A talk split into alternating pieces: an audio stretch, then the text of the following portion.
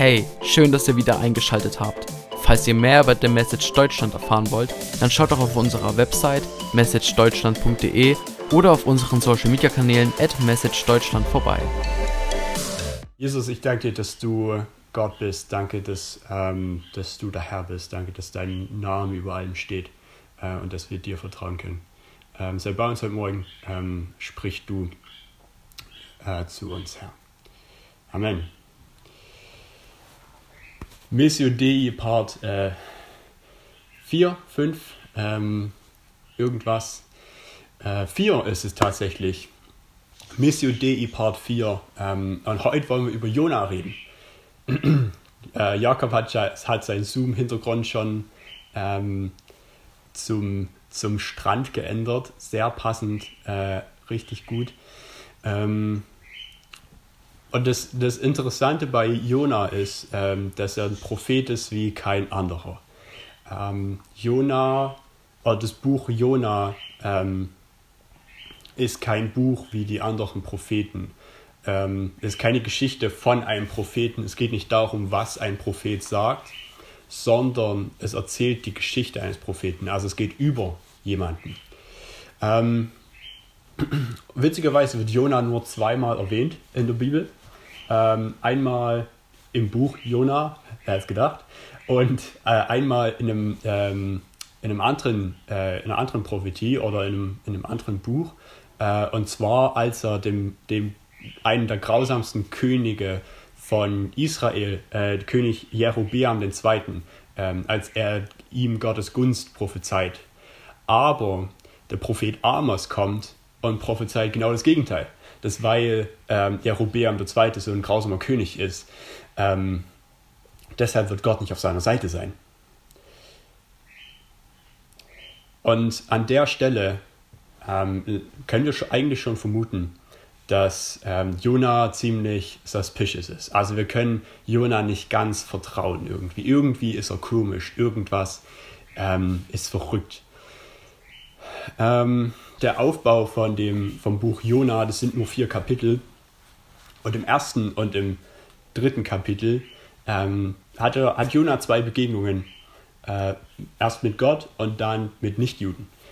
Und ähm, die anderen beiden Kapitel, das, das äh, zweite und das vierte Kapitel, ähm, da, äh, da betet Jona. Oder zumindest äh, das, also er redet mit Gott. Ähm, das, was das, was Jona unter Beten versteht, wahrscheinlich.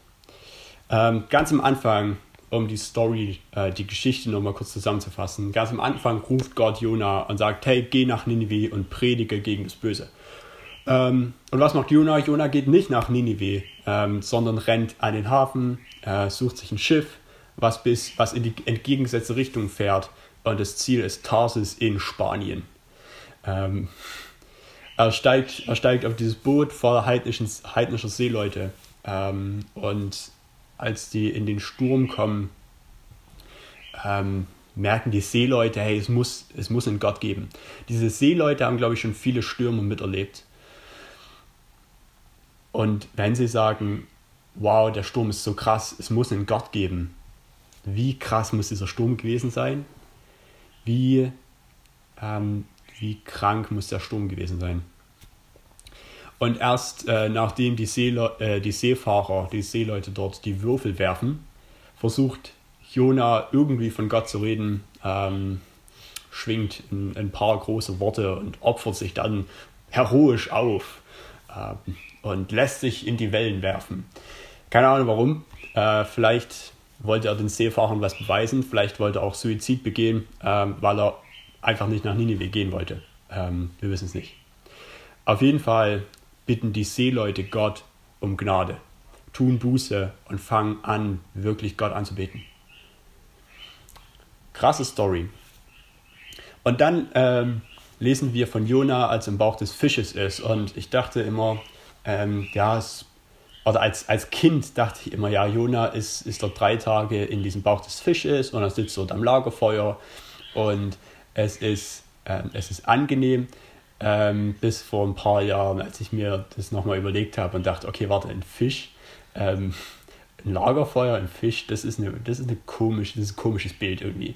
Ähm, ich habe hab ich, äh, ein bisschen nachgelesen und er war, war einfach nur im Magen, also im Bauch. Um, also wenn, der verschluckt, wenn er verschluckt worden ist, dann war er wohl im Magen.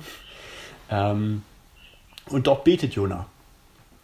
Ähm, aber Jona sagt eigentlich nie, dass es ihm wirklich leid tut, dass er vor Gott weggelaufen ist, sondern dankt ähm, Gott, dass Gott ihn nicht verlassen hat und verspricht ihm, ab jetzt gehorsam zu sein. Und Gott in seiner unglaublichen Gnade lässt äh, den Fisch abbrechen und äh, Jona wird wieder an Land gespült, äh, muss fürchterlich stinken. Ähm, nicht unglaublich angenehm, glaube ich. Ähm, und wieder beauftragt Gott Jona nach Ninive zu gehen. Und wahrscheinlich dachte Jona ähm, zu dem Zeitpunkt, dass Gott einfach seinen Auftrag geändert hat, ähm, weil, weil er wieder nur mürrisch dazu einstimmt ähm, um, und geht doch äh, nach Ninive. Und als er dann endlich dort ist, äh, gibt er nur das absolut, absolute Minimum an Informationen weiter ähm, und geht einfach wieder. Äh, als er in Ninive äh, reinkommt ähm, und dort hingeht, ähm, predigt er im Heb ähm, auf Hebräisch natürlich und er sagt nur fünf Worte und dann geht er wieder. Er sagt nur, ähm, die Stadt Ninive wird in 40 Tagen untergehen. Was ist, was ist das für eine Predigt? Aber Gott, ähm, Gott benutzt es. Ich meine, andere Propheten haben tagelang geredet. Ähm, es gibt gibt 20 Kapitel, äh, wo die ununterbrochen von Gott reden und dass das Volk so schlimm ist und was es alles Schlechtes gemacht hat. Und Jona benutzt nur fünf Worte und ganz Ninive kehrt zu Gott um. Was ist das für eine Geschichte? Was? Gott ist unglaublich gnädig. Gott handelt und das ganze Volk und der König und sogar die Tiere beten Gott an ähm, fangen an, sich vor Gott zu beugen, tun Buße, kehren um. Interessanterweise ähm, heißt das letzte Wort, was äh, Jona dort sagt, äh, in, in seiner Fünf-Worte-Predigt, ähm, das, das Wort untergehen, ähm, heißt im Hebräischen Hafer, wenn ich das richtig ausspreche. Aber ähm, es hat zwei Bedeutungen. Zum einen untergehen äh, im negativen Sinn und zum anderen heißt es verändern oder umkehren. Das, was wie wir auch heute Buße beschreiben. Das ist, das ist aufregend, das ist spannend. Gott benutzt Jonas eigentlich böse gemeinte Prophezeiungen, um die Menschen zu retten. Ich komme da nicht drauf klar. Und Jona betet wieder. Und Jona ist total unleidig. Jona ist total genervt. Er ist total hasserfüllt und versteht nicht, wie Gott überhaupt so gnädig sein kann. Ähm, er sagt, er sagt äh, Gott, hey, ich bin am Anfang von dir weggelaufen. Ich bin am Anfang in die entgegengesetzte Richtung gerannt, weil ich ja wusste, dass du gnädig bist mit den Menschen. Wie kann man so ähm, sein? Keine Ahnung. Und dann gibt's noch, äh, dann schenkt Gott noch dieses krasse Bild vom Weinstock, der Jona äh, zum Ende Schatten spendet. Und Jona ähm, hat mehr Mitgefühl mit dem Weinstock, der nach einem Tag wieder verdorrt, ähm, als mit tausend Menschen, die Buße tun und zu Gott umkehren.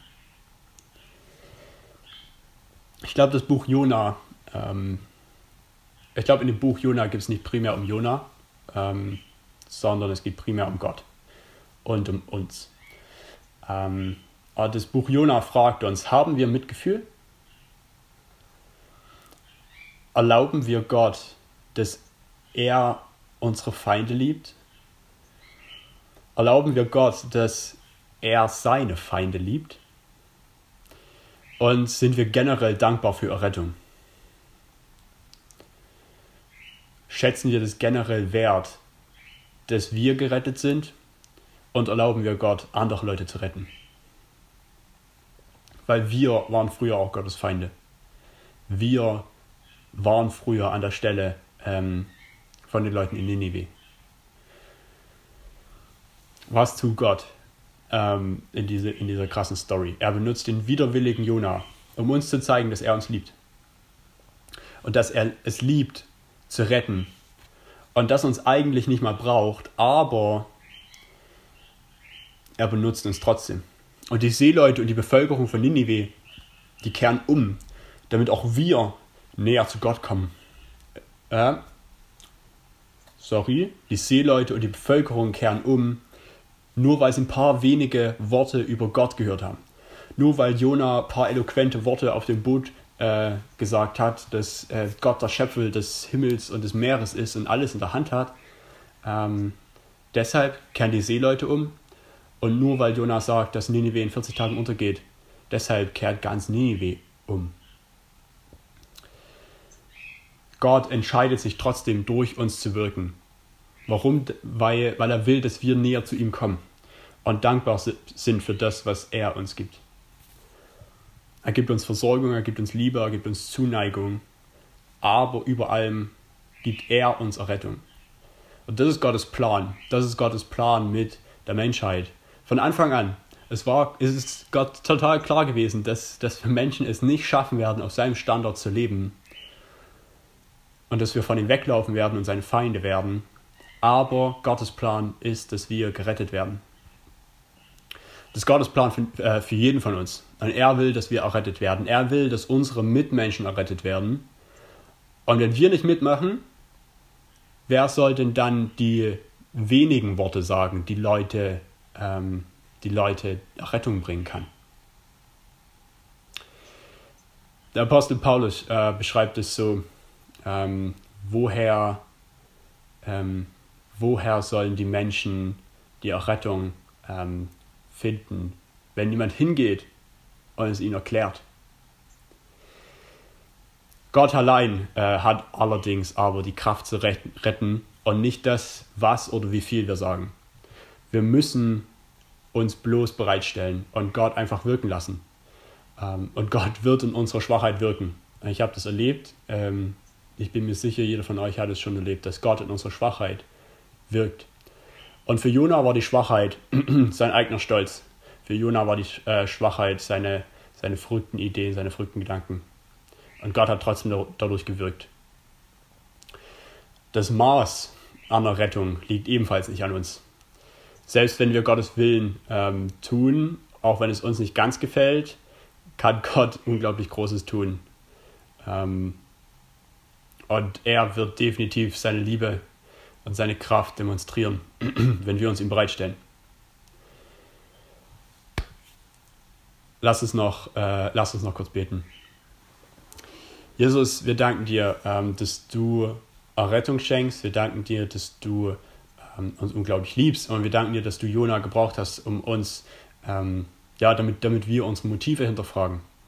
Ähm, erlauben wir es dir, ähm, dass du uns, ähm, ja, dass du uns vollkommen benutzt und ähm, erlauben wir es dir, unsere Feinde zu lieben und äh, deine Feinde zu lieben. Sei bei uns ähm, und, und zeig uns, wie wir unsere Feinde lieben können und wie wir uns äh, dir immer mehr zur Verfügung stellen können, Herr.